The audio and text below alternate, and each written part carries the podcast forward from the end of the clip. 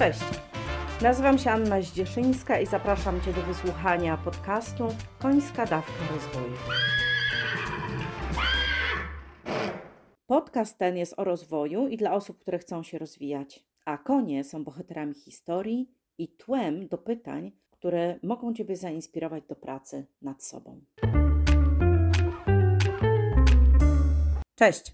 Uwielbiam słowo konsekwencje w języku polskim, a szczególnie w powiązaniu z udzielaniem informacji zwrotnej, czyli z feedbackiem, ponieważ e, chyba jest to najczęściej niepoprawnie interpretowana część modelu Foucault.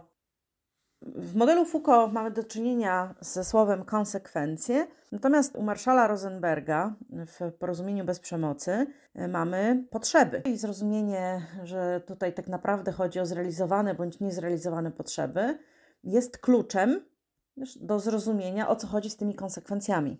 Ponieważ często spotykam się, jak menedżerowie uczą się używania modelu Foucault i przygotowują się do prowadzenia rozmów, udzielania informacji zwrotnej właśnie z użyciem modelu Foucault, to przy tym trzecim punkcie, czyli omawiają fakty, mówią o ustosunkowaniu się bądź mówią o uczuciach, natomiast przy konsekwencjach zaczynają mówić, jakie konsekwencje wyciągną, co się wydarzy, jeśli pracownik po raz kolejny nie wykona zadania. Czyli ostrzegają tak naprawdę, jakie sankcje wprowadzą. W udzielaniu informacji zwrotnej, szczególnie przy pierwszym, na przykład błędzie, pojawiają się konsekwencje dla sprawy. I to jest mega kluczowe. Konsekwencje dla sprawy, czyli jaka potrzeba nie zostanie albo nie została zrealizowana. Jaka potrzeba została bądź może być zrealizowana. Uwielbiam to słowo konsekwencje i powtarzam to po raz kolejny, ponieważ mamy trzy możliwości rozumienia konsekwencji. Czyli wyciągnę konsekwencje, wyciągnę sankcje, zastosuję sankcje konsekwencją dla sprawy jest to, że, ale też możemy mówić o postawie bycia konsekwentnym, czyli czy realizuje pewne rzeczy zgodnie na przykład z zapowiedzią. No i tutaj przy udzielaniu informacji zwrotnej kluczowe jest to drugie rozumienie, czyli jakie będą, czy jakie są konsekwencje tej sprawy. No i historia. Historia dzisiejsza jest o Amazonce, która Spóźniała się na jazdy do mnie i bardzo szybko czyściła konia. No i w haśle czyściła zasadza się cała tutaj trudność, ponieważ ona faktycznie czyściła, ale koń nie był wyczyszczony.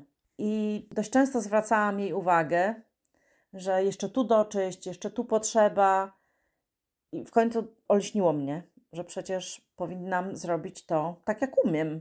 Tak, jakbym uczyła na szkoleniu, albo tak jakbym wspierała menedżera, który chce udzielić feedbacku.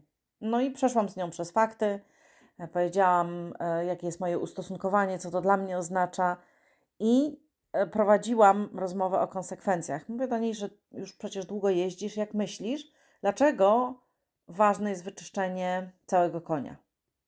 No ona mówi, no bo jeździectwo to jest sport elegancki. Mówię, oczywiście. I ta elegancja jest też ważnym czynnikiem, czyli jak jedziesz na czystym koniu, którego sierść się błyszczy i ty masz wyczyszczone buty i jedziesz ubrana elegancko, no to faktycznie jesteś Amazonką, a nie tylko po prostu wskoczyłaś na konia. Ja mówię, ale jak myślisz, dlaczego przede wszystkim zwracam Ci uwagę, jak nie doczyścisz pod siodłem, czy tam, gdzie jest popręg, czy tam w miejscu, gdzie będzie skóra transelki, czyli ogłowia, będzie przylegała do konia. I Wtedy, jak spojrzałam na nią, to wiedziałam, że ona wie. No ale chciałam, żeby jeszcze tak świadomie odpowiedziała mi. Powiedziała, że mówi, nie, no jasne, przecież może się otrzeć. I potem po pierwsze będzie go bolało, tego konia, jak się otrze, od, jak, jak będzie brudny koń i położymy na to derkę i, e, czy tam czaprak i, i siodło, no to, to konia może to otrzeć, będzie cierpiał, będzie to bolało, nie będzie mógł chodzić na jazdy, i ona mówi, no tak, no i y, ja sobie na nim nie pojeżdżę. Mówię, a ja sobie nie zarobię. Jestem za tym, żeby w ogóle rozmawiać o konsekwencjach i w zależności od tego, z kim masz do czynienia, jaka jest świadomość związana z zagadnieniem, które omawiasz, jaka jest dojrzałość na przykład pracownika, to zachęcam, żeby to zrobić w dialogu. Ale czasami będziesz po prostu informować o konsekwencjach dla sprawy, Wtedy zachęcam, upewnij się, co rozumie druga strona. Czy wie, dlaczego w ogóle przywiązujesz wagę do tego, co się wydarzyło? Dlaczego rozmawiacie o danym zdarzeniu? Jakie konsekwencje to powoduje? I chcę Ciebie zostawić z takimi pytaniami: jak informujesz o konsekwencjach dla sprawy, udzielając informacji zwrotnej? Kiedy warto omawiać to w dialogu? Co daje zrozumienie konsekwencji? Dzięki serdecznie za dziś. Zapraszam do subskrybowania, czy to na YouTubie, czy to w aplikacjach podcastowych. Cześć!